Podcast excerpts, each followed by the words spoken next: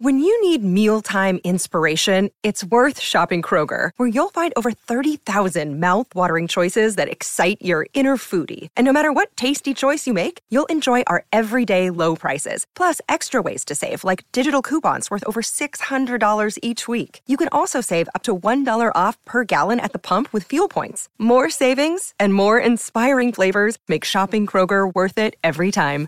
Kroger, fresh for everyone. Fuel restrictions apply.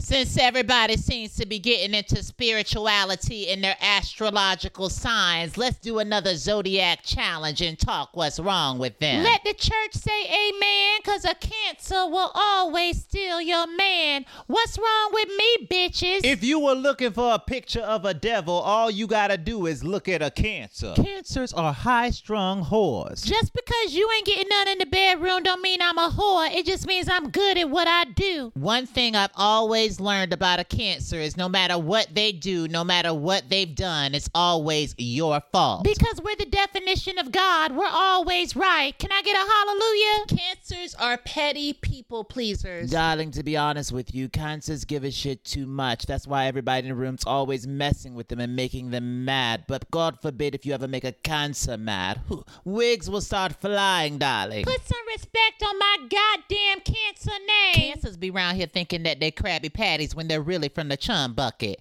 Oh, shana booba. To be honest with you, I really can't stand a cancer. Then sit down. Ain't nobody tell you to stand up. Actually, bow down, bitch. Well, let's ask the petty audience what they think. How do y'all feel about the zodiac sign Cancer? Be petty and polite and disrespectful.